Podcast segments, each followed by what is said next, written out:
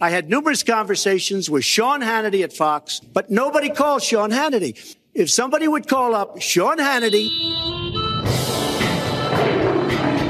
Welcome to the Lions of Liberty podcast. Here is your host, your guide, your shining beacon of liberty, Marc Clair. Welcome back, Liberty Lynchpins, to another edition of the Lions of Liberty podcast, your home for great conversations about the ideas of liberty. And boy, oh boy, do we have a lot to talk about today. Coming off the recent presidential debate, the Gary Johnsonless president debate, which, you know, some of you out there may be disappointed by, some of you out there may be relieved by, but regardless, we got a straight up Clinton versus Trump matchup. And we're going to look at the whole thing today in this, the 249th episode of this program. If you're playing the home game, that means you can find today's show notes featuring links to everything we discuss over at lionsofliberty.com slash 249. And if you are a fan of this program, there are a couple other libertarian podcasts out there that I know you guys are going to love. You've got to check out Roger Paxton's Lava Flow podcast, the Johnny Rocket Launch Pad, and of course, our friend Chris Spangle and the We Are Libertarians podcast. Check them all out. All right, folks, and like I said, it is time to talk about the very first presidential debate of 2016 and how on earth could I possibly do this without having a drink? The answer is I couldn't. Therefore, I do. I'm currently situated with a nice glass of Maker's Mark with one ice cube, which you can maybe hear clinking around right here. And uh, I'm going to bring in a crew of liber- liquored up libertarians, as I so often do, to talk about this Clinton Trump matchup, starting with my man from Pittsburgh, the host of Felony Friday, Mr. John Odermatt. What's going on, man? Great to be here to talk about. You know, I've been looking forward to this debate for so long. I'm you so excited been. to talk. I know you have been. That's why you were the I- first one I contacted. I, I have been. I have been. I've been, uh, you know, waking up in the middle of the night with visions of Hillary and Trump yelling at each other, and Hillary's eyes darting back and forth, and Trump making rid- ridiculous faces. So it was everything I could hope for. And then you look over and realize it's just your baby crying that woke you up. You're like, Yeah, oh yeah, wow, I wish the, I wish the debate was on. That'd be better. Uh, what are you drinking over there, Odie? I assume you have to have have to have a drink for. I do, I do. like I, so uh, I've drank before in the show Sweetwater 420. It's one of my favorite beers. This time I have a different Sweetwater beer. It's Sweetwater Hash Brown, and it is freaking delicious. It might be my new favorite beer. It's awesome. So these if you live- Sweetwater these Sweetwater folks should really be sponsoring this show. They they certainly should be. Yeah. So if anyone's listening from Sweetwater, this is how we market ourselves. We don't actually reach out to advertisers. We just talk about them on the show and hope someone's listening, and then you know however it works out. if anyone's listening in Atlanta, Georgia, just walk over to the Sweetwater Brewery and tell them to listen to this podcast. There you go. That should do it. Next thing you know, a check's in the mail. Ah, business. I love it. Moving along, let's move over to how about I don't even know where you are right now. I think you're in Cleveland. Rico, what's up? What's up? I'm in Naples, Florida, and there's no booze anywhere to be found where I'm at, so I'm doing it dry. You sound like you're in your parents' basement. I kind of am. Oh yeah, that's right. I knew that. Behind the scenes, guys, I knew all this information ahead of time. I, I can't lie to you guys. Um, so, uh, like any thirty-something-year-old man, you're currently hi- hidden in the basement under a blanket, drinking liquor and you know recording a podcast. So, what are you drinking over there in Naples, Florida? Well, um, there's no booze to be found anywhere. I didn't have time to pick up, so I'm drinking some uh, tap water. Good stuff. I thought you were going to say you were drinking like the Robitussin that you found in the in the cabinet Oh, from 1985. There's still time. We can After- pause. We can pause the show. No one will ever know at home. if you, you don't hear me talk for like 10 minutes, That's that's, the what rope, I'm doing. okay. Going through the uh, medicine cabinet and seeing what I can cook. And up. we're back, and Rico is on Robitussin now. Okay, moving along. Howie Snowdon, who many people call the godfather of Lions of Liberty. Many people, I mean the people on this podcast from Leesburg, Virginia. Howie, what's up? Hey, Marc, just enjoying the circus. The circus. Okay. Did you actually go to a circus today, or you're, you're No, are you I- referencing the debate? I'm referencing the debate. Because I would have been really jealous if you actually just came from the circus. I'd be like, what are you doing recording a podcast? You should be hanging out with the carnies. No. I hate the circus. I do. Ooh, man. Why do you hate the circus, Odie? I can't stick clowns. Clowns freak me out. I don't like clowns. I don't, it's Strong talk from Odin. Isn't there some issue with clowns, like uh, in North Carolina or something? I There's saw lots something of like issues that. with the clowns. Where do we start with the issues with clowns? We Yeah, may get there's, like, sidetracked for a minute. urban- urban legends about what clowns are doing with little kids now. I've Well, there, there's heard- people who dress up like I think what Howie's talking about. There's people in like North Carolina or rural America that will dress up like clowns and just like walk and look in people's windows just to freak them out. It's That's a pretty weird thing up. to do. It's good, a good way to get shot. Also, Here's a little sidebar. I'm actually sidebar within a sidebar. Howie, we, I don't want to pass over your drink. What are you drinking over there? Oh, I'm drinking a Bell's Oberon Ale. It's a uh, Ah, delicious. it's, an, it's American wheat ale with a spicy hop character, mildly fruity aromas, and the color and scent of a sunny afternoon. Did you read that, or is that the description that you just came up with on the fly? no, no, I read it. That's what it says Oh, in the bottle. All right.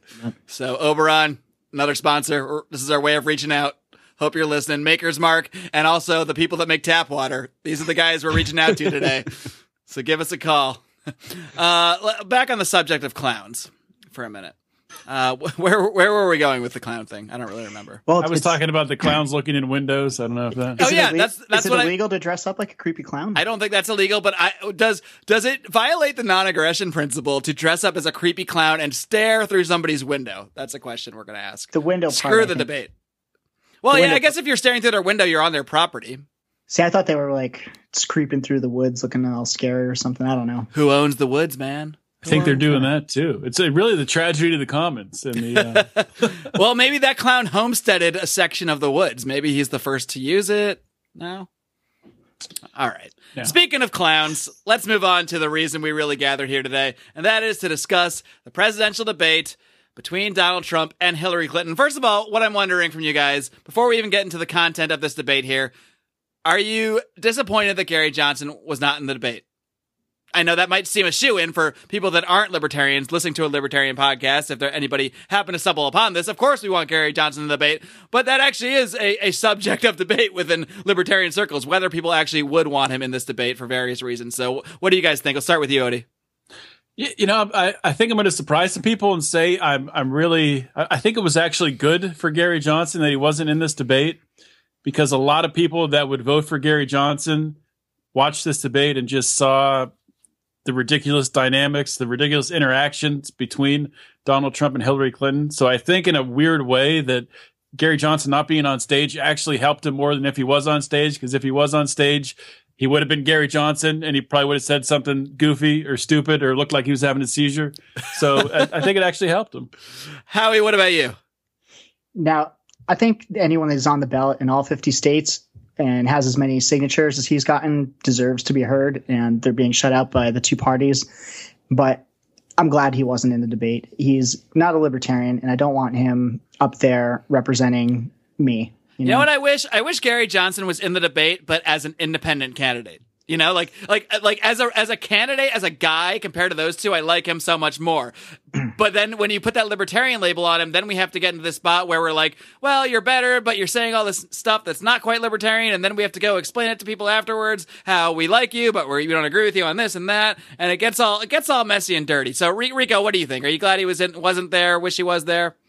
I actually, watching the entire debate yesterday, I did not one time think, I wonder what Gary uh, would have to say about any of these issues. Because I, I already know what he has to say. I'm not particularly enthusiastic about many of his positions. And just from the sheer entertainment value, I, I enjoyed the Clinton Trump going back and forth. The, the substance of their answers left a lot to be desired, but the actual presentation was highly entertaining to me, at least, without Gary Johnson in there at all. So, um, I wonder though, you know how they did that split screen? The, the enti- literally, this was, I work in television production and this would be the easiest show to direct in history because all the director had to do was take split screen and then occasionally, once in a while, take Lester Holt's camera. Back to the split screen. That's that's your whole directing job because they they stayed on that split screen the whole time, and I'm pretty sure this was because of the issue where the Clinton campaign uh, requested a stool so that she appeared similar in similar height to Donald Trump. For whatever reason, they denied her that, uh, and because of that, I think they did not want to show a wide shot of both of them. They never showed a wide shot during the entire debate. If you guys noticed that, they only had that split screen up showing their faces the entire time. So I wonder if if if, if Gary was in the debate, if they would have had like a three way split, if you just see Gary like making weird faces and sticking his tongue out the whole time, or or how that would have worked. But uh, I think they would have made his box like significantly smaller. Just like just, just like that picture in picture box, it would just be in the corner while they're on the big split screen. That it would be, it would be moving around, like bouncing off the sides of the screen. just Gary Johnson's wacky face doodle just bouncing ar- while these guys are just giving their terrible answers, and they never ask him a question. He's just there for his reaction shot. That would have been great. That's how I would have produced the debate. But you know, maybe that's why I don't work for the uh, Commission on Presidential Debates. Maybe that, maybe maybe that's why. Yet, if I'm elected to that co- to the commission, I will I will lead it only so I can disband it. That will be my, that'll be my mission statement. Are you elected to it? I mean, it's a private. No, thing. it's a not it's- even. you're not elected to it at all. It's a for people that aren't aware of this scam called the Commission on Presidential Debates. This is basically created. It's co-owned literally by the Democrat and Republican parties, and the entire purpose of its existence is to keep out other voices so that the Democrats and Republicans can withhold their monopoly, duopoly, whatever you want to call it, on the political system. Because the vast majority of people, I mean, I, I saw someone today on Facebook in a little conversation. This is like a, a non libertarian discussion that I just peeked my head into for a minute, but they said, you know, I think of the candidates running, Hillary is clearly the most qualified. But when he said candidates running, he really meant Trump and Clinton. Because to, to the general public, even if they've heard of Gary Johnson, he's not running if he's not on the debate. And Gary was right when he said that. I mean, he needs to be in the debate to be taken seriously by anybody. So, I mean, the fact that he wasn't there, Odie, maybe you think it helped him. Maybe he did. I mean, I could see him being in the debate and and coming across worse. But I do think just seeing that there's a third option that the media is taking seriously enough to put them in a, in a debate would would get people thinking about this differently. But you know, enough about Gary because he's not here, and I'm going to host one week from now. Uh, actually, not one week from now. This coming Monday, I'm going to host an edition of Mr. Johnson's Liberty Hood since our friend Brian is giving up his Liberty Hood and getting married, so he doesn't have time to record a show this week. So let's get into it. Let's get into this debate. Starting off, now, actually, the first thing they started off with, the only time you actually saw Trump and Hillary standing next to each other is in that opening shot where they come up and shake hands, and he does tower over her. Uh, but uh, did you guys, uh, not to be a, a total fashionista here, but did you guys find their outfits interesting at all? Because I kind of did. Hillary uh, changed it up and actually had some color. Bold Yeah, it's choice. mu- much better in the burlap. She Yeah, sure she- did have color. She had bright, bright red, like the freaking Kool Aid man, all over her. she I'm went pretty against sure the it's- communist drab. I think it's tradition though for the first debate they each wear the other side's colors. Oh, is that? I had never known that because that, that's what I thought was interesting. That she's wearing red, he's wearing a blue tie and a blue suit, and I was just like, oh, weird. I, I believe they did that the last election too. Okay. Well, thanks. Thanks for observing, Howie. Howie's our our presidential debate his, uh, fashion historian. So So she decided to dress entirely in the other side's color. yeah, exactly. That so in her- the past, it's been exclusively just wearing a tie. So Yeah. maybe that's why we never really picked up on it. except Ah, Howard. yes, that's right. Why, Yeah, why wait, can't women wear ties? You never see women wear ties. They want you know to be treated equally. Yeah, wh- why, why, not? why can't males wear bright red suits to presidential debates? Who says Hey. they can't? I don't know, but they never have. If there's anyone that would change up that tradition, I think Donald. Tim Kaine, if you're listening, I want you to wear a bright red suit at your vice presidential debate. Man, what do you think, Bill? Would it be funny if Bill Weld got into the vice presidential debate, but Gary never got into a presidential debate? They're like, well, Bill Weld's actually polling uh, 16% in this one uh, Quinnipiac obscure poll we found, so he actually made the VP debate. I'm actually surp- surprised that they. Uh, I'm surprised that they don't let people like that in the debate since they're so establishment. I mean, Weld was like for gun control. He wants to put liberals on the Supreme Court. He's pro Iraq War, Patriot Act, Obamacare. He's saying all the right things to get in. he's a CFR member, friends with Hillary Clinton. Yeah, he's, he's checking all the boxes. You'd think that he should be in there. I, I honestly think if Weld was at the top of the ticket, it, w- it would be awful, first of all. But I think that there's a very good chance he'll be above 15% and he'll probably be in the debates. Oh yeah, because he would have gotten the endorsement from Mitt Romney, and Mitt Romney Right. would have called his buddies at the, the the commission, and and there you go. You got Weld, Donald Trump, and Hillary Clinton. I mean, I mean, God, I don't even want to imagine this scenario, but God, red faced Weld representing libertarians and, and against these two, I mean, it would just be a disaster. So I'm definitely glad Bill Weld was not in this debate. Well, if it was just Weld, though, he probably wouldn't even say anything about libertarianism or allude to the fact that he was. That's true. He would probably never even make reference to it at all. So I guess that would be the good thing about Bill Weld.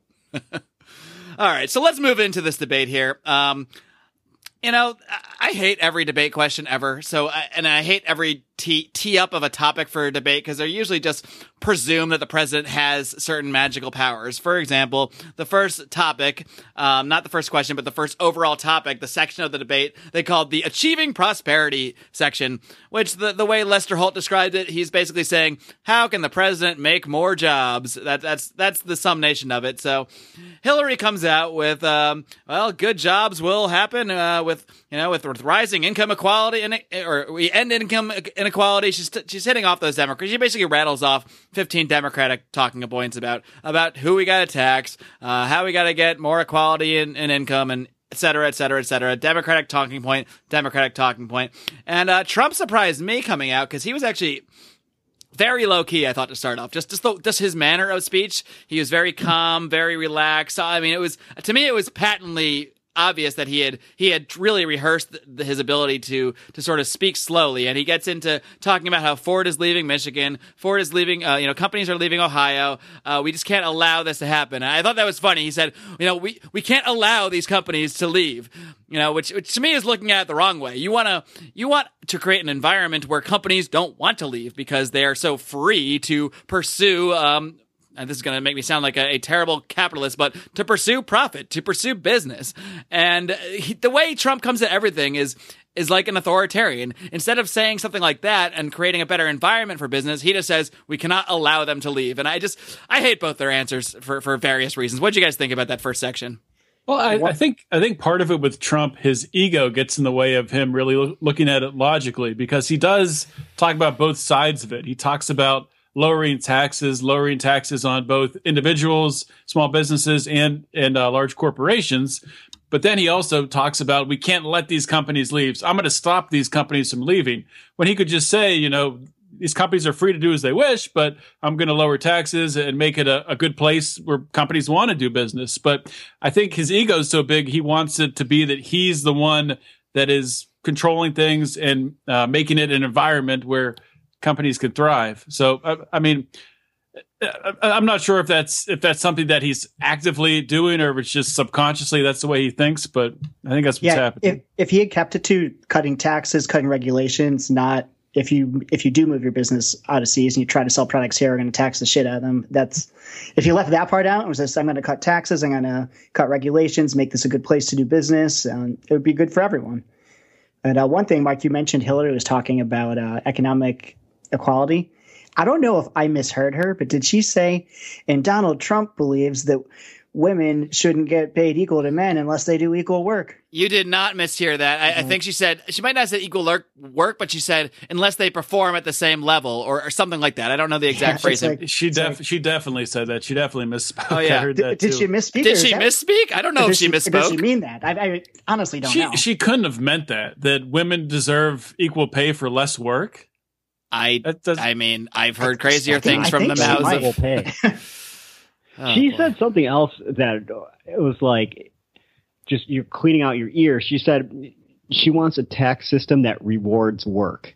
Um, so, but she wants to have more taxes. So, how does that? She really wants to work? tax you more if you have higher income, which means you made more money, which means you, in theory, worked more or produced. So how, I don't know if you worked more hours, that, but you produced more value to somebody. So, how, I thought, how does I that you reward? tax things to like disincentivize them? If you don't want people to drink, you, you tax alcohol. If you don't want people to work, you tax the tax. their oh no, Howie, that applies to everything except income. You're forgetting. Oh. You're forgetting the rule.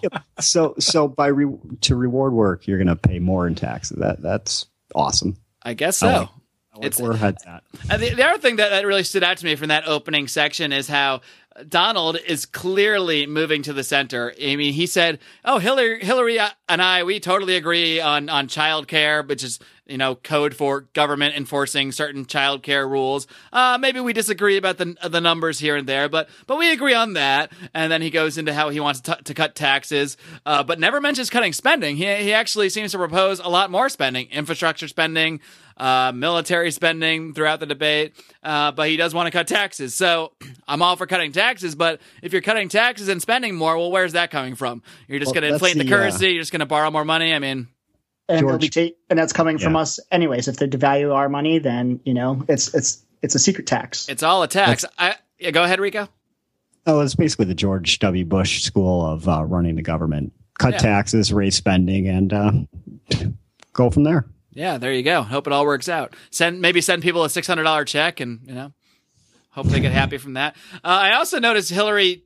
She really was trying to push this "I'm a blue collar gal" thing. She kept mentioning her dad and how I don't know what was he? He was a painter or a, a something. He fixed roofs. I don't remember. I think his career changed a couple times in the course of the night. But she she did kept keep referencing her dad and and blue collar roots. Did that strike you as all? Because because really Donald Trump to me is is really been the blue collar candidate in terms of, of, who he's going after. He's he's speaking about jobs and and jobs leaving for, from NAFTA, from the TPP, and uh, Hillary seems to be trying to at least kind of reach out to that crowd a bit.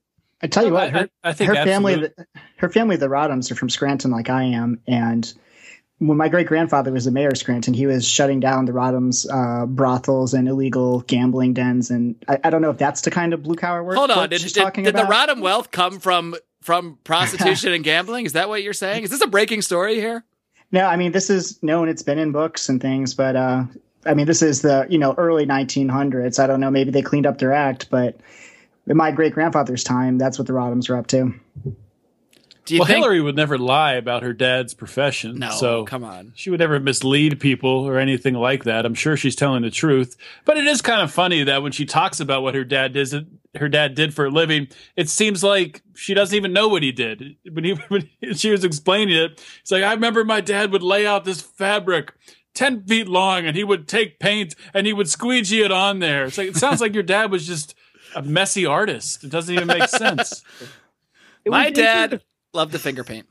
It was interesting how she was kind of slamming Trump for taking a loan. Um, now, the rate of return on, say, he did get $14 million from his dad to build his business that's now worth billions of dollars. That doesn't seem to be an insult to me. Uh, It seems to me that he had an, a fabulous rate of return on that, whatever investment it was. So I didn't really see how that's a dig at him. And that's what he that's was Trump's response basically. He said, Yeah, I got a small loan from my dad. Small in Trump's world is, you know, a few million bucks, and he turned it into a multi billion dollar business.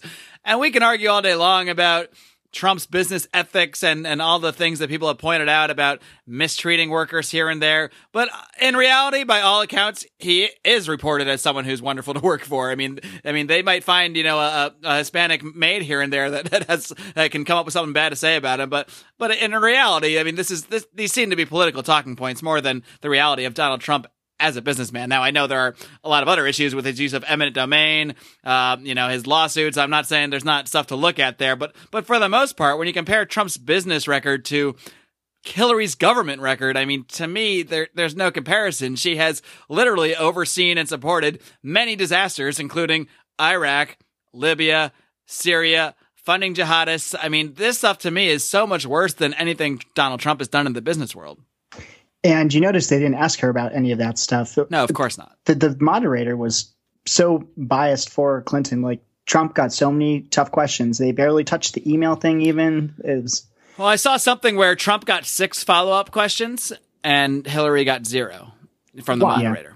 Why does anyone care about his tax returns? Because I sure as I don't. I don't care at all about that. I'm not remotely interested about what his uh, tax returns say. and he, Well, I, I think I think the reason that it, people think it's so important is because he's basing a lot of his who he is on it. He's basing why he's going to be a good president on his on his business, on his business success. And one of the things that Mark Cuban hits him on, and I think he has a pretty good point. You talk about that he only got a small loan from his dad. Eh, I mean, s- small loan, fourteen million, whatever. Small. Some people think it's small. Some people think it's big. Either way. Um, what Mark Cuban says and others have pointed out is if he just simply invested that money in basically the stock market and just index funds, he would have more money today than he does right now through his business dealings. Note to self: borrow fourteen million dollars and invest it in index funds. one, I mean, it's, it's been it's been a huge bubble economy. That's why the stock market's just a freaking phony uh, I was game. glad but- he. he I, I almost fell out of my chair when he pointed that out. I'm like, oh, Donald Trump is talking about the Federal Reserve manipulating uh, the stock market right now. Yeah, Or, let, let's know, go into that because that's that's the one thing that really struck me um, that Donald Trump, he said that, you know, he went off on Janet Yellen and the Fed being a political animal. And he said, what you guys need to understand is we are in a huge bubble right now and this is not going to last. I mean, for a second, he almost sounded like Ron Paul, not obviously nowhere near in, as bold in terms of calling for ending the Fed or anything like that. But I, I really don't think you'd be hearing Donald Trump talk about the Federal Reserve in 2016 if it weren't for Ron Paul in 2008 and 2012 when the Federal Reserve was just simply not discussed. No doubt, and he definitely this is definitely one of his better moments during the debate. He had he had some good points. And another thing that I appreciated, which I don't think most Americans would have, was when Hillary was saying maybe he doesn't want people to see his tax returns because he didn't pay any federal income tax, and he said they would it would have got squandered. It's and I, I, had arguments with people about that today. They're like, "Oh, he didn't pay anything. You, you, know, don't you want him to pay, pay his fair share?" It's like, pay for what? For us to bomb the Middle East? For us to lock our own citizens in cages? Uh, as if, as if every single other human being out there doesn't try to pay as few taxes as possible. Right. That I, that is the smart thing to do. Like I'm not going to yep. blame Donald Trump if he's hiring accountants to figure out how he can pay as little taxes as possible. That's what we all do. I hire an accountant to try to get me to pay as little tax as possible. I mean, why would I want to pay more taxes? Yeah, that's that's fine to me. What is not fine is using your position of power to enrich yourself and your family and to fleece the American citizens. As yeah, the Clintons have done was there any financial information or disclosure on the Clinton Foundation? I mean, maybe maybe there is. See, but. she released her income tax returns, I believe, but the Clinton Foundation, everything, you know, so much money is funneled through there, and it's I don't. I mean, I don't. I know there's been a lot of research done on that. I'm actually going to be interviewing in a couple of weeks. Uh, this guy Chuck Dixon. He actually used to be the artist for Batman in the '90s, and he just did uh, the graphic novel edition of the Clinton Cash book, which is all about the Clinton Foundation and all the corruption. So stay tuned, folks, because in a couple weeks you will have a podcast all about that. But uh, oh. I'm pretty. I'm pretty excited about that. But I was wasn't disappointed. That part, wasn't that part of a recent email hack that a lot of it was Clinton, Clinton Foundation emails that showed that something like 70% of the people that were appointed by Hillary Clinton into different positions, government positions, had donated to the Clinton Foundation? Oh yeah, it's a it's a giant rotating. I mean, th- there's so much out there about this. I mean, and it, this is all public information, and I think the book Clinton Cash really just turns it into a story, a cohesive story that we can kind of see a progression on on how this all took place, and and pointing out the various people and countries really that donated to this foundation and and seem to have received government benefits as a result. So is this guy afraid he's going to be killed? I guess you can ask him that. Nah, he's just maybe I will ask him that. I mean, he's just he's just the artist, really. Um, but I know that you know I wanted to interview him because I'm a comic nerd, so I thought that was pretty cool to get a chance to interview a guy who used to draw Batman in the '90s. Thought that was pretty sweet, so um, that's why I reached out to him as opposed to the author of the actual book. But but um, he said yes, so it's happening. And awesome. uh, but I know he I know he didn't sign on to this project as just an artist. He's uh, he's part of the creative influence on it, and he definitely has his his own views on it. He was actually uh, interviewed by Milo Yiannopoulos recently as well. So I saw him doing the podcast circuit and being the good podcast host I am, I reached out. So it's happening.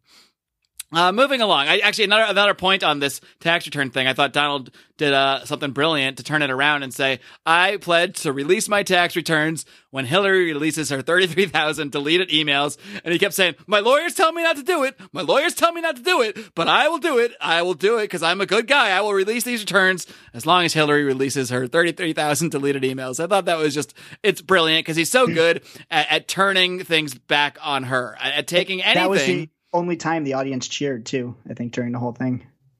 Yeah. Did you hear the moderator tell him not to cheer, but they cheered a couple times for Clinton and he didn't say anything? Oh, yeah. I, I missed that. Did the, happen. Yeah, I think there's like a, either a written or unwritten rule in these presidential debates, which certainly wasn't there in the primary debates, that the audience is not really supposed. They're supposed to be like a neutral audience that doesn't really react to anything. But obviously, they're humans, so sometimes they're they're going to. But I, I think that is the idea. But yeah, I only heard him call it out when it was for Trump. Uh, what what did you guys think about this though? About the way he turned that around and brought it and kind of well, not subtly. He didn't subtly bring it up, but he he turned that tax return thing into a conversation about the emails. Uh, uh, and it wasn't much of a conversation because, as we said, no follow up questions about it. That was another great part of the debate for him, and it's it seemed like after that and the Federal Reserve thing, he just I don't know. I guess he's low energy because it just uh, died off after that. He he just seemed uh, like a, a, different debater after that. Well, I think the problem for him was it's and it was about an hour and forty minutes, and with the Republicans, it was what five people, ten people. He could pick and choose his spots. Where this, it was back and forth the whole time. And I think he he had a couple of talking points that he hit. He hit the Federal Reserve bubble. He hit the emails. Um, I like the follow up where he's like, "Oh no, it wasn't Carol. It wasn't a mistake. You did it intentionally." I, I liked he came back and and he hit the the TPP NAFTA thing about fifty times, and, and that was the only things he could really talk about. I don't. That was awesome. He's he's definitely not as um, knowledgeable about all the issues as Hillary, but um, I, I think that's probably where it it came out where he just lost steam. They And- didn't have it. and I'll give Hillary some credit. She she got some good lines in um in that debate. I, I think she was pretty good when she was saying, you know, there's something he's hiding. I guess we'll just have to keep guessing. Know, I, I thought she was pretty good there, and we'll we'll get to some other good lines she had a little bit later. But and maybe that's because she she probably literally spent the last three weeks in a room uh, rehearsing a debate against like a, a fake Donald Trump that they hired, which, which they actually do do. They they they have people in the campaign that act like the other person and they do these practice debates and considering she hasn't really been out campaigning she's probably done this a lot which donald trump pointed out was it just me or was her smile crazy? She just looks like a like Jack Jack Nicholson Oh, I, I, Joker. I to was me. literally i literally wrote down hillary looks like the joker yeah. i'm not She- sure if it's looked- the nicholson joker or if it's the animated series mark hamill joker or if it's the new uh, uh what's his name jared leto joker or maybe the heath ledger one it's one of them though I tell you what, she, though, looked, I'd rather she looked like she'd been the- drugged. Honestly, looked like she was drugged just to be up there to make it an hour and a half. They shot her Um, up worth of 90 minutes worth of like all the drugs she needed to be alert. And then, you know, I'm sure at like, at like, you know, t- two minutes after the debate, she's collapsing backstage again. I'd rather see one of those uh, creepy clowns outside my window though than that maniac smile staring in my window. What's scarier, a creepy clown outside your window or Hillary Clinton smiling outside your window? You need to do a face by face comparison and, and link to that, please. Who's been responsible for more deaths, Hillary Clinton or clowns? Wow. I don't know. Uh, uh, all the clowns in the history of the world or Hillary Clinton. I think it might be Hillary. I'm pretty. Uh, It's got to be right. All the I don't. A clown's never launched a war in the Middle East or, or overseen a coup, as far as I know. we, do we know that? we as don't long know as we're not counting George Bush as a clown. All right. Well, we since we've circled back to clown talk, I think this is a good time to take a little break and get a quick word from our sponsors, and we'll be right back with more debate talk. Hey guys, this is Roger Paxton, and if you're fed up with the government running every single aspect of your life, but you're not listening to the Lava Flow podcast yet, then what's wrong with you? Check us out at thelavaflow.com or just go back to sucking up to the government. The Lava Flow podcast, striking the root every single episode. This is Chris Spangle, and I am the host of We Are Libertarians, which you can find in iTunes, Google Play, or at WeAreLibertarians.com. We are a podcast that brings you all of the irreverence that modern politics deserves by examining current events from a libertarian perspective. So please check us out at WeAreLibertarians.com. Hey everyone, the Johnny Rocket Launchpad is Liberty. Each week we strive to bring you the best guests in talk radio. The Johnny Rocket Launchpad delivers weekly interviews of noteworthy politicians, experts, and activists. The Johnny Rocket Launchpad is bringing the party to the Libertarian Party and launching ideas in your direction. Check us out at johnnyrocketlaunchpad.com you can hear me, Kurt Nelson, and the beautiful Heather Nixon talk about the ideas of liberty, rock and roll. And we're back. we are back. Be sure to check out those other great libertarian podcasts. So many great libertarian podcasts out there. But hey, don't check them out until you listen to your Lions of Liberty, of course. But good friends of ours, Roger Paxton, Johnny Rocket, Johnny Adams. Some call him Johnny Rocket if you're close like me. Chris Spangle, all doing great work out there. So be sure to check all of their stuff out. And uh, getting back to this debate stuff. Now, uh, the, the other section they moved on to, I hated the names of these sections. Like the first one was just called like uh, um, achieving prosperity, and the next one was America's direction. Like what do the, what do these things even mean? America's direction.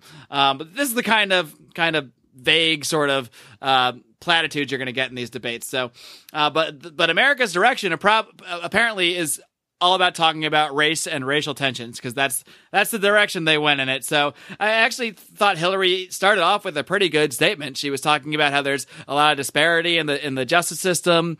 Um, of course, she doesn't mention how her and her husband helped craft laws that helped create that disparity even further. But you know that's neither here nor there. Um, but until she got to And we have to address the gun epidemic. And every time I hear this phrase, gun epi- epidemic, what are you going to do about the gun epidemic? It drives me crazy because it's literally coming from nowhere. It's coming from I saw a news story about a guy that shot some people, so I think there's a gun epidemic. Gun deaths, gun violence has been declining in the United States for over 20 years as gun laws across the nation in many states and municipalities have been liberalizing and, and, allowing more freedom to carry. So how does this I mean it's it's totally a contradiction against reality when people say there's a gun epi- epidemic as if something new is going on here where the reality speaks completely differently. If anything, it's less of a problem than it's been for the last 20 years since since the 90s. So I, I don't know where this reality comes in or this lack of reality. It seems to just be a liberal talking point that's out there, but does this does this stuff drive you guys crazy? I know it does. It does, and it may be a liberal talking point, but this is a part of the debate where I was super disappointed Donald Trump too, being for stop and frisk, and both of them want to keep anyone who's on a terror watch list from buying a gun. Terrible. A, a, a watch list where there's no due process of getting on, and once you're on, either rightfully or unrightfully so, it's impossible to get off. You don't even know that you're on until you try to fly, or I guess if they have the way, purchase a firearm to be able to defend yourself. And what it's he just said in re- in to that point was just ridiculous. He's like, and if you're on the, the, the list by mistake, we'll help you get off. the same people that put you on it without due process are going to help you. We'll help off. you. Yeah, Well, Donald Trump will send a, a team of a team of his best people to come cajole you and, and get you through the process. It'll it's going to be happen. quite quite the opposite. I think they'll be helping people that they don't like to get on the list, like the IRS audits people that that you know the government has a problem with. I think there might be some people that might end up on the terrorist watch list. You lose your guns. Oh, too bad. And they were saying the NRA is for this too. It's like all these people are thinking, oh, this is just for Muslims. Well, until Hillary's elected, then it's right wing extremists. You're terrorists now, and you can't have guns. We're going to put you on a list. And it's Has the NRA? I, I I know they have endorsed Donald Trump, but have they actually said they're in favor of the no fly list? Donald Trump said so during the debate. Maybe maybe that's not true. I, I No, guess, I'm, I'm, I'm actually pretty sure they have. I- I Get Hillary they have. Clinton's fact checkers on this, man. But- How often did she call for those oh, fact checkers, huh? That was driving me crazy too, because if there's one person in the world I could trust less to give me actual facts, I, I, I couldn't think of it than Hillary Clinton. and nobody's going to go to her damned website either. And of course, every liberal on Facebook that I'm friends with was posting the fact checking on Politico. Follow along with the debate. You know, shut up. All right, just watch the debate. I like that rebuttal. You know what? Shut up. I wish shut your uh, face. I wish Trump had been like, you want to talk about some facts? Here's some facts about you in Saudi Arabia. Here's some facts about you in the Clinton Foundation. Here's some facts about you and your emails. Here's some facts about what you did uh, selling uranium to the Russians. And you're saying I'm in bed with Putin? There's Yeah, a lot of fa- there's a lot of facts. He didn't. He didn't go for the check. jugular nearly as much as he could have. I mean, he did make a lot of remarks. I mean, uh, Odie, why don't you tell everybody about the Sidney Blumenthal thing? Since you actually did a little bit of a follow up research into that, the comment he was making. He this was a little bit later in the debate, but uh, you know they were they were bringing up birtherism and how you know Trump tried to get the uh, you know Obama's birth certificate, which he takes credit for. Which I mean, I don't know if he's the reason, but it is true that the birth certificate came out not that long after Donald Trump made this bombastic statement on TV about getting the birth certificate. I, so I thought we never saw the real birth certificate, though. Well- I'm not a I'm not a birther or anything. I would totally believe he was born in America. they Neither if claim there are people that claim that that is not the real birth certificate that it's a photoshop so that's all i'm gonna say i I don't thought it, know was, it. it wasn't like the long form one or something. I don't know. I never really followed you know that there's stuff. all sorts of alex jones controversy about it i think it's kind of a, a red herring i don't really care where the guy was born because there's much much bigger Yeah, problems it, but it doesn't matter, right? Yeah. His mom's an American citizen, so but the truth of the matter is that hillary clinton is calling that racist but her campaign was down and dirty with all that stuff in 2008 when she was running against Obama. Um, but anyway, Odie, do you want to do you want to give us a little more insight on the Yes. Sid- Sidney Blumenthal thing? Um, I mean, basically, I, I was a little bit perplexed as, as why why Trump just didn't try to brush it off and why he, you know, really attacked Hillary Clinton on it and was pointing out, as you said, the ties that Hillary Clinton did have someone on her campaign staff. I think someone who was paid on her campaign staff that that was tied in with Sidney Blumenthal, trying to expose that Obama, or maybe just you know make some smoke where make, make some smoke make people think that obama is not from the united states but i was wondering why the hell would trump bring this up why would he bring up sidney blumenthal what's the, what the hell's the point in this he could just he could go in so many different directions that would be you know not down in the weeds and kind of rise above it and say oh, i'm done with that we're Like, we're why on. name this what's better for the specific guy? people. but yeah he names a specific guy and i thought why would we do that so today I Googled Sidney Blumenthal, Hillary Clinton, and what came up was all of the emails between, you know, Hillary Clinton's 30,000 lost emails from her private email server. Hillary Clinton was corresponding with Sidney Blumenthal, who used to work for Bill Clinton and was sharing with Sidney Blum Blumenthal tons of classified information. And he was giving, he was really advising her. And I, I think, I don't think it's a mistake. I think Trump slipped that in there, knowing that people would think, "Oh, who's Sidney Blumenthal? What's he have to do with Hillary Clinton?" And then, I mean, it's something that kind of just just is, you know, just under there, just just slid in, and will have an effect. I, I don't know if it'll have an effect or not. Um, but it's it can't hurt Trump. I don't think. Odie, I think it's actually more related. I'm fairly certain that he was one of the people close to her campaign that were trying to spread that rumor that he was either a Muslim or, or not born well, here yeah, or something. He, he, was also involved with with sp- spreading that photo of him in like the Muslim garb yep. or whatever, which is which is definitely put out by the Clinton campaign uh, as as part of this. I mean, to me, that's more racist. Oh, look, Obama's a Muslim. Now, they didn't say that, but if they're putting out that picture, it's obviously for a reason or you know i'm not saying trump is better but i mean it's clear that, that everything that hillary criticizes trump for in regards to this birtherism thing she's equally if not more so guilty of right and they, the...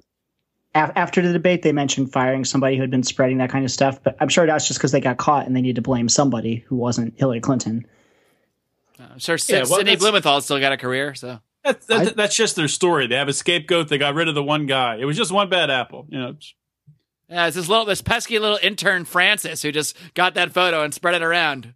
He's gone though. Don't worry. Yeah, but it's kind of true that her campaign started the whole thing. Grant, granted, Trump picked up the ball and ran with it, but I don't think Obama's forgotten that because with the whole thing of, of her emails, he let her twist in the wind quite a while. It seemed like before he even ever endorsed her as the Democratic candidate. I bet he still has quite a bit of resentment from that 2008 campaign. So sure. she she really doesn't have much uh, room to stand on calling out Trump for the birther thing. And and they definitely asked way too many follow up questions on that issue. I think. Uh, yeah, I mean, he's the only one again that got follow up questions. I mean, which I think if you're going to have follow up questions, they got to be somewhat equally dispersed among the candidates. You can't just give one candidate six follow up questions and the other one zero, especially someone there's a lot to follow up on with Hillary. I mean, come on. There's a lot. Um, another thing Hillary mentioned in, the, in this section, um, she said we're glad she's glad we're ending private prisons at the at a federal level, and she said something I actually agree with. She said we shouldn't have a profit motivation to fill prison cells with young Americans. Uh, my issue is you know, the profit motive doesn't stop with private prisons. The profit motive is there all throughout the war on drugs. The profit motive is there for judges, for prosecutors, for prison wardens, not even private prison wardens, government prison wardens, uh, for the unions that, that, you know, set the wages for all the prison guards. There are so many people that profit off of the uh, the criminal justice system, off of the war on drugs, all throughout government, and yet Hillary tries to take that issue and because they're only focusing on a tiny, tiny number of, of federally private prisons, acting like she's a champion of liberty here on this issue. And that, that just drives me crazy because I really think the private prison things, I, I, think there is probably possibly some issues with them, but I think it's really a distraction from the overall issue that that profit motive is still there all across the board and, in the drug laws all across the country. A, thousand times more too, because there's right. barely any private prisons. It's it's mostly benefiting the you know the prison workers and the judges and that, and uh, it's just it's a it's a red herring, Mark. Yeah, that's. I mean, that's how police departments get funding. They get funding based on drug arrests. That's that's basically how they function. That's how they buy all this military equipment. Or, I mean, if you want to hear more about it, them, if you want to hear more about it, Mark, your interview with was M- Michael Wood. Was that his name? The uh, ex Baltimore cop. Not only did I interview Michael Wood, and I'll, I'll link to that in the show notes, but um, John, I believe you've got an interview, a follow up interview with him coming on a future episode of Felony Friday. So why don't you plug that one real quick? Yeah, that's coming up. My interview with Michael Wood is coming up not this Friday. It's coming up October 7th. So we're going to have Michael Wood on. And I don't know if if the listeners out there have heard Michael Wood. He's been on Joe Rogan twice, both awesome interviews. And now Lions of Liberty twice. So the guy's hitting, all, hitting all, the biggest podcast. And but he, he does he's he's a great guy. I like him, but he is a, he's a progressive. So he is in favor of gun control. So in, in the second part of the show, um, we got it's it's already recorded. It's in the bag. I'll tell you right now, it, it's it's it's going to be good listening. We got pretty heated, so I definitely tune in for that. I can't wait. I love when Odie gets heated, and it's usually not on the podcast. So. Yeah, my, my wife was asking me, "Why were you yelling up there?" Was oh wow, there's it, yelling. It wasn't Ooh. like we. I mean, after the podcast, we, we were fine. It was it was good. But yeah, yeah. All right. Well, that's that's a little teaser, what we call a high level teaser. haven't done one of those in a while. So, high level teaser. Check out Felony Friday. Which check out every Friday, but check out Michael Wood on October 7th. I'm really looking forward to that. I'm really looking forward to it also because I heard his interview with Dave Smith. Dave did a great job, but Dave was a little outmatched when it com- came to talking about the specifics of guns because he doesn't own guns. He's not a gun guy. He believes in the right to own them, but that's really much as far as he can go with it. Whereas Odie, I know you're you're a lifelong gun owner, hunter, and I know you have a little more knowledge on those issues than, than Dave does. So I'm looking forward to hearing it. I'll leave it at that. There you go. Uh, but as Howie, as you mentioned, uh, uh, one thing that also drove me crazy in, in this section is is how much Donald Trump loves stop and frisk. Because you know, I, I want to like Donald Trump, I really do. Like, I, I, hate Hillary so much; she's so patently awful to me. You know, part of me wants to like Donald Trump. I mean, he makes me laugh a lot sometimes. Maybe not for great reasons, maybe not for PC reasons, but his mannerisms and and when he gets all anti-Hillary, it, it, it makes me want to like him. But then he has to say some terrible things, whether it's torturing people, whether it's stop and frisk. And to me, stop and frisk is a, it's patently racist. B, it's patently anti Fourth Amendment. Um, I mean, for people that don't know, Stop and Frisk is basically a program they had in New York City where basically the cops would stop young black kids and frisk them to see if they had drugs or guns. And yeah, yeah, uh, they got drugs and guns from people. That's that's what's going to happen when you frisk everybody that's a, that's a young black youth. But um, it's completely uh, it's completely illegal. I mean, it should be anyway. Uh, completely unconstitutional, and it's completely wrong. And he said, you know, the, the great thing about stop and frisk, yeah, you can't do it everywhere, but in certain cities, it, the fact is, it works. Look at the crime rates. The crime rates went went way down. Well, but you know, you know how you can drop these same crime rates without violating people's rights? You can just end the damn war on drugs. That's an idea. You can just stop, you know, stop these making these things illegal in the first place. And th- that's the only reason people are hiding their guns and their drugs in their big baggy pants or whatever because they're illegal and they got to pre- protect their stash because for a lot of us, it's the only way they can live. It's the only way they can earn some money to feed their mom or feed their kids.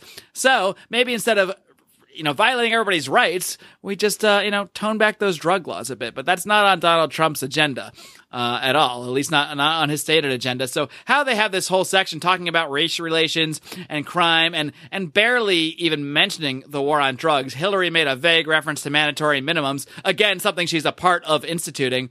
Uh, but really, how they could have this entire conversation, never talk about the war on drugs. I, I, would say it's baffling, but considering who's up there, and that is when I do actually wish Gary was up there because Gary Johnson would actually bring up the war on drugs. Um, maybe he's not as great on it as they want because they've got the statement, well, we're only for the legalization of marijuana, technically. But when he speaks about the war on drugs and he's allowed to go off, he is actually very good on this subject, and um, that that that that perspective is just totally lacking here. Yeah, I would say in addition to that, just Trump in general is not really big on what would some, someone call the Bill of Rights. he, he no, he's big on two wor- two words. I got two words. He says law and order. Well, last time I checked, the Bill of Rights was the law. So yeah, he he's not a big fan of the freedom of the press, uh, freedom of speech, uh, the Fourth Amendment, private property. So I guess he's not great on individual rights as a whole. That's what I'll say about Trump. All right. Any any other thoughts on this section, Odie, uh, Howie? You know, it's yeah, it's it's this just stuck out to me. The first time I thought about Gary Johnson being on stage was when they both agreed on stop and frisk, and I was like, "Well, that really sucks. That sucks." both these people, one of these two is going to be president, and they're both in favor of of you know basically violating Fourth Amendment rights whenever they want to. So, you think they'll have national stop and frisk? Actually, wait a minute. They both of them weren't in favor. Was Hillary against stop and frisk? I'm thinking of the no fly list. Yeah, I, yeah, I think she, she, yeah, she contradicted. She, yeah, she, she was coming out was against saying. it. Okay, yeah, yeah. well, she, that's weird. You'll think she'll she- be in favor of it. Well, she, I think, because there's been more recent studies, contrary to what Trump said, that uh, indicated the stop and frisk really didn't um, have any positive impact on the reduction of crime. So there was something recently about that. Um, so she, I'm sure, just her general tendency to go which way the wind blows. She, Yeah, I think it's more that uh, polling says that's not popular among liberals right now, so she says she's against it.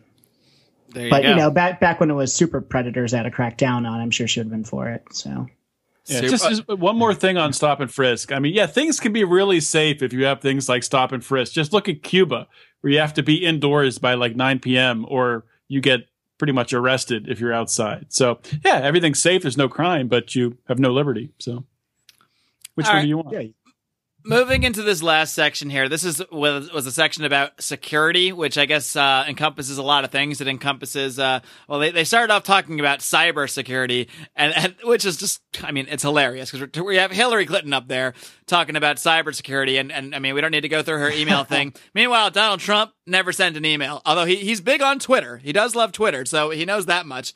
Uh, the, there couldn't be two less qualified people to talk about cybersecurity, and this is a moment where I just pictured an alternate reality where John McAfee somehow gets the Libertarian nomination, hits 15%, gets in these debates. Boy, how fun would that be? I mean, not even in just the cybersecurity section where I think he could actually school them, but but everything. I mean, every everything we've talked about. It would, would- imagine the imagine Jo- John McAfee just being in this. It just and, it just he's so to me. passionate. It would it would have been. Um, I mean, he's not the biggest book read libertarian, but he understands freedom. He's so passionate about it, and he's so knowledgeable about these such important issues like cybersecurity, which. Uh, what's Trump's experience? His ten-year-old son owns a couple computers, and so I guess he's going to ask him for advice. And My son, he he beat Mega Man in two hours. Okay, I know a lot about cybersecurity and how to defeat uh, level nine of Mega Man. Anyway, Mega Man's actually a very hard game. I've been playing it again recently. I for I bought it on for like five bucks on my Wii. Little side tangent for you guys. Holy shit! How did we play these games when we were kids? Like that is a hard game. I, I know this is completely off subject, but I, I was playing it for like an hour and I cannot believe how hard it was. Cause, but you don't, this is not like games nowadays where you hit continue and you, and you move along. No, you die, you're dead. You gotta start from the beginning. You have to go beat every level you beat again. It's really awful. We need the government to step in and make, and make these, make, make these old, old games, old Nintendo games playable for adults. Make Nintendo great again. Yes, make Nintendo great again. There you go. You- you- the one thing that Trump did do with that comment, though, about talking about his son and how good he is with computers, is everyone over the age of 50 who has kids or grandkids like, yeah, I agree with you. Our My kids son's and got grandkids computer are great with too." computers too. You know what you're talking about. I don't understand why these people over the age of 50 aren't good at computers. It's like you were alive the whole time we've had computers from the beginning. Why, like, why don't they get it? I don't, I don't know. Oh yeah, I mean, uh, my dad just recently started texting my, and my mom, which is just blows my mind because I didn't get a VCR till I was like 15. So they've always been behind behind the times a bit. But I mean, they did their first text 10 years later. So I guess I get it. They're actually around Donald Trump's age. So my, my parents actually might have more knowledge of, of cybersecurity than Donald Trump, which is which is frightening. Um, but I okay, one br- brilliant part of the section though, when when Hillary brings up, you know, she's going off about security and and Putin and Russia and of course Donald Trump and Putin are best friends. And and she's like and and and and Russia even hacked the DNC just to help Donald Trump, and then Donald Trump brilliantly flips it on her and it's like, you know, you're you're, you're going off about who who hacked the DNC and then you're ignoring what's in the hacks. The fact that the I think this is so brilliant of him to point out the DNC conspired against Bernie Sanders, so he's reaching out to the frustrations of Bernie Sanders supporters who you don't think would support Donald Trump. But who knows that he's reaching out to them and saying, look at this bullshit. Look how the DNC screwed over your guy here. And she was all a part of it. I mean, that's what he's saying right there. I thought that was absolutely brilliant of him to do. And then he, he also said something ridiculous and hilarious where he's like, you, you don't know who hacked, which is true. She's just deciding it's Russia. No one knows that Russia hacked the DNC. That's completely made up. It might be true, but it's a, just a, a random guess.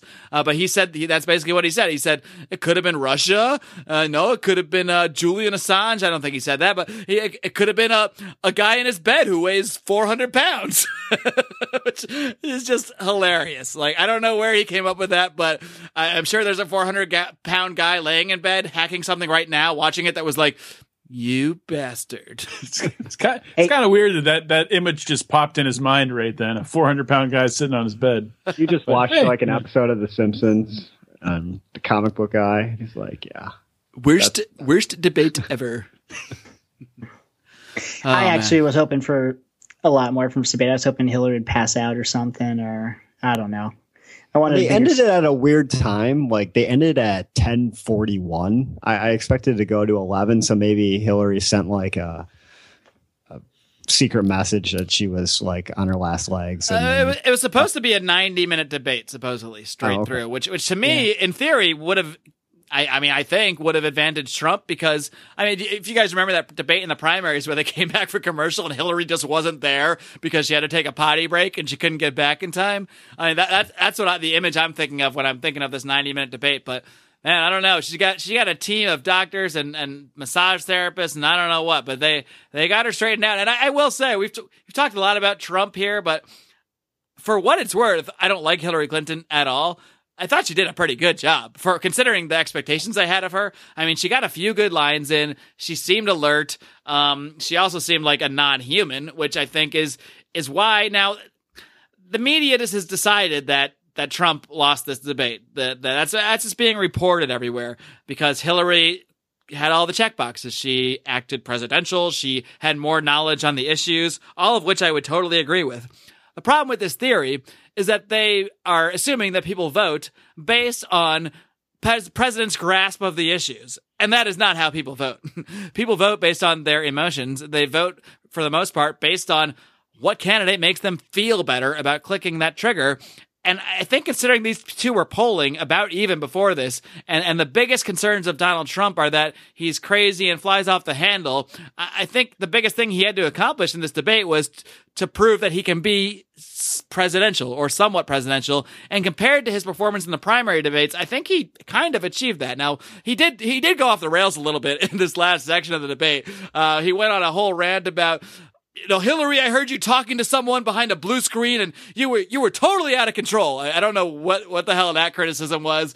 And Hillary actually got, like I said, she had a few good lines. She did get a really good line in. She said, a, a man who can be provo- provoked by a tweet should not be anywhere the, near the nuclear codes, which I, I mean, it's stupid, but I, I did think it was a pretty good line. I, I, I think I know what, what Trump was talking about with that. It just dawned on me now. If you guys right. seen that short video of Hillary saying, I should be 50 points ahead by now. oh, think- that one. That, I think okay. he was talking about that. I'm, I'm That- not sure. I think. I, you know what. I think you're exactly right. It's a video where Hillary is she's just talking, and I, I guess there's another person on the other end of the, the screen, but they never cut to them. It's Hillary, and she just starts raising her voice. She goes, "I can't, I can't even believe that we're tied in the polls. I should be up by 50 points." And she starts just she just turns into a maniac for like 30 seconds, and then calms Yeah. down again. It was it was weird. It's like the drugs wore off, and then someone behind her just like shot her with with whatever pen she uses to to calm herself down, and then she went back into like robotic Hillary mode. So yeah, maybe that is what he was talking about. I mean, I think she won the debate, but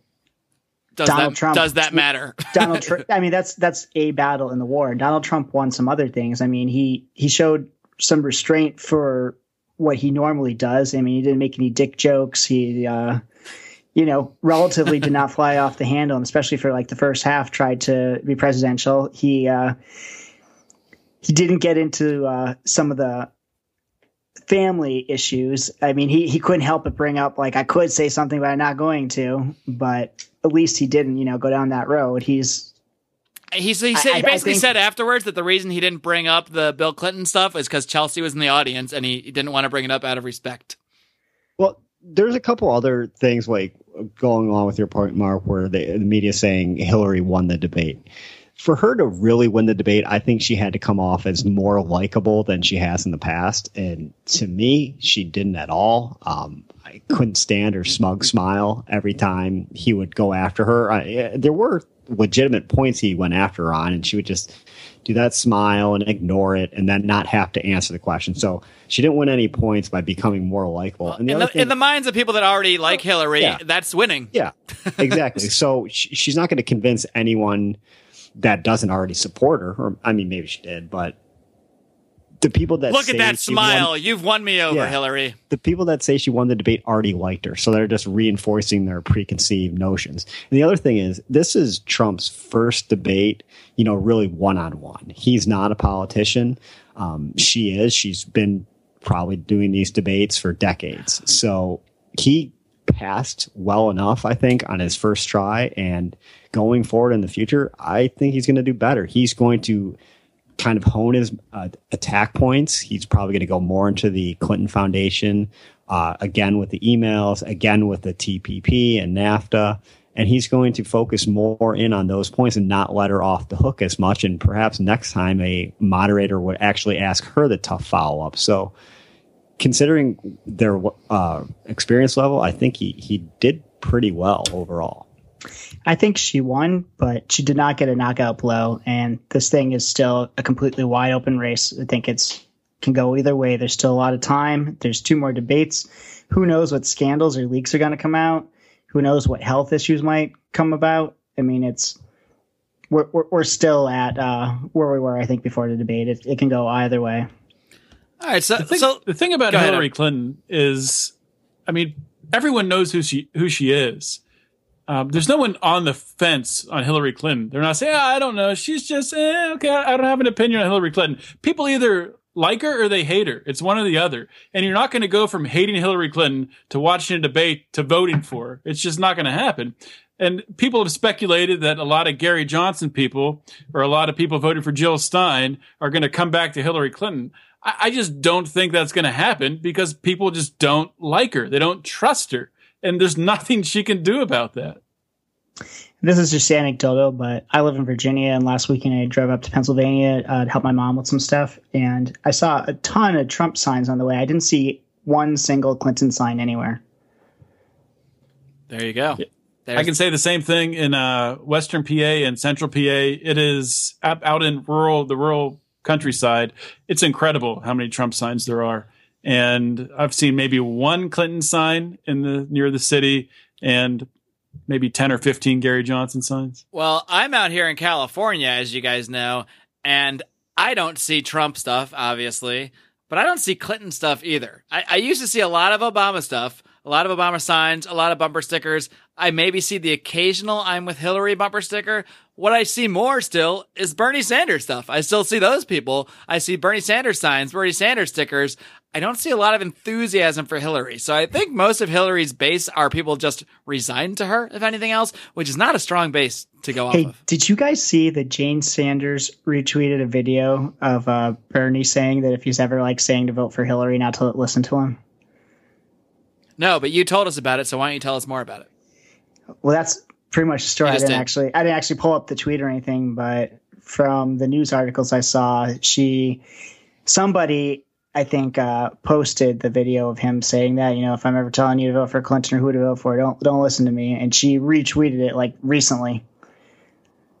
Hmm.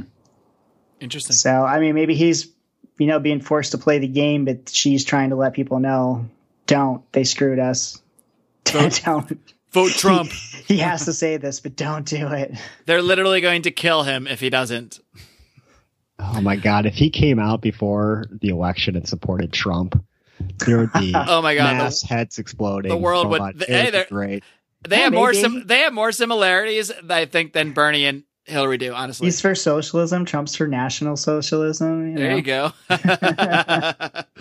I mean, Can they're we they're both against the TPP, and and Hil- and I believe legitimately against TPP, whereas Hillary obviously cannot be trusted. She helped write the damn thing. Oh God! Yeah, th- there H- was- Hillary and oh. Johnson are for it. Trump and Bernie are against it. What a weird world we live in.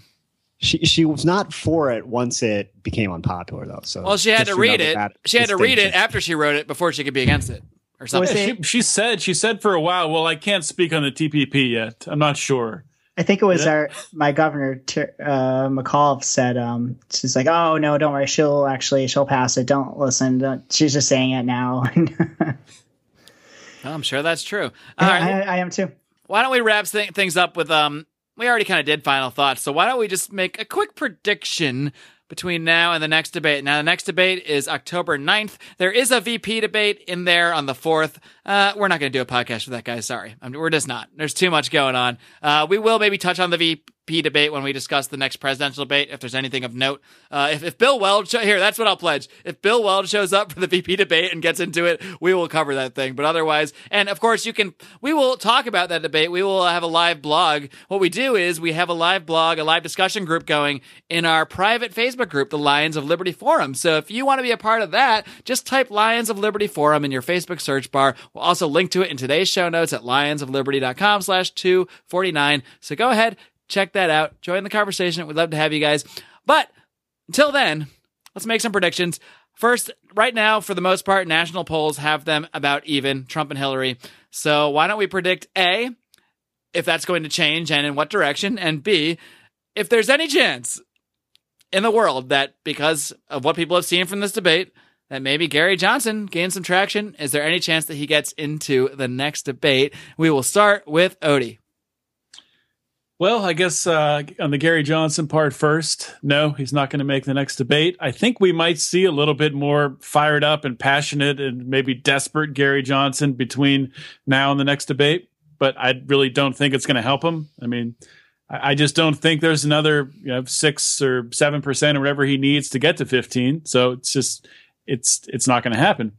Um, when you talk about Clinton and Trump, where they're going coming into the debate, Trump had the momentum. He was a couple percentage points ahead in most polls. I think it was back and forth a little bit. And in the uh, what do they call them? The battleground states. He he was you know making up a lot of ground, and he had a, a clear path to the nomination, as they say.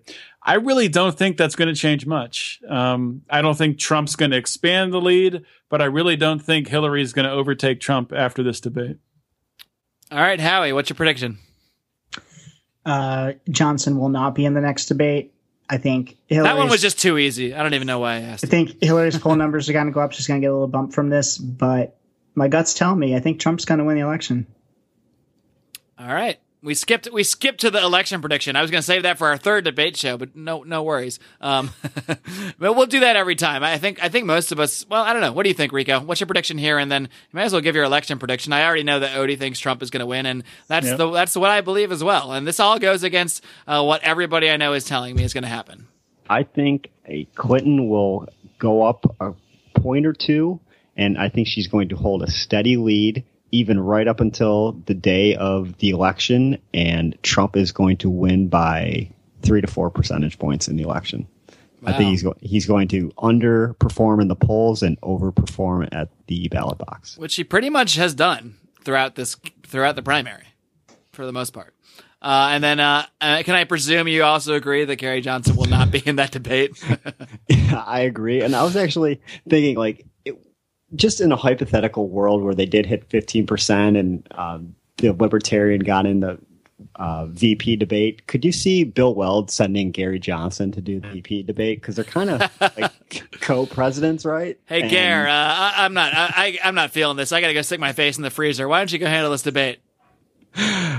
because he's really running the show. So that would have been funny, but it wouldn't happen anyways. So no need to worry. All right, folks. Well, I think that's going to wrap it up. I think we've talked just enough about this debate. Um, maybe not enough about Mega Man, not enough about clowns, but that's why you guys are going to keep tuning back. So be sure to subscribe on iTunes, subscribe on Stitcher Radio, subscribe however you listen to the show. Be sure to leave us a five star rating and a great review because that stuff really does help us expand the show and get to more of those earbuds out there and really advance this conversation about the ideas of liberty. Until next time, next time being this Friday, another edition of John Odermatt's Felony Friday. John, do you want to give him a quick preview of this Friday show? We know what's going on in two weeks with Michael Wood. You got any Yeah, te- teasers Friday, you can drop? it's uh, it's myself and Brian McWilliams from oh, he's uh, back. from Liberty Hood fame, from Gary Johnson Liberty Hood fame. He has joined me on Felony Friday to talk about some felonies trending in the news.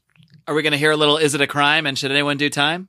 Of course, of course, we will. All right. Well, that gets me excited. So I will be tuning in on Friday, as I hope the rest of you are all. And be sure to keep tuning in because we're going to have more great interviews, more great conversations about the ideas of liberty, and of course, more presidential debate coverage in the month to come. Until next time, folks, are you guys ready to join me? I've only got one more request of my listeners, and that is, of course, to live long and, live free. free.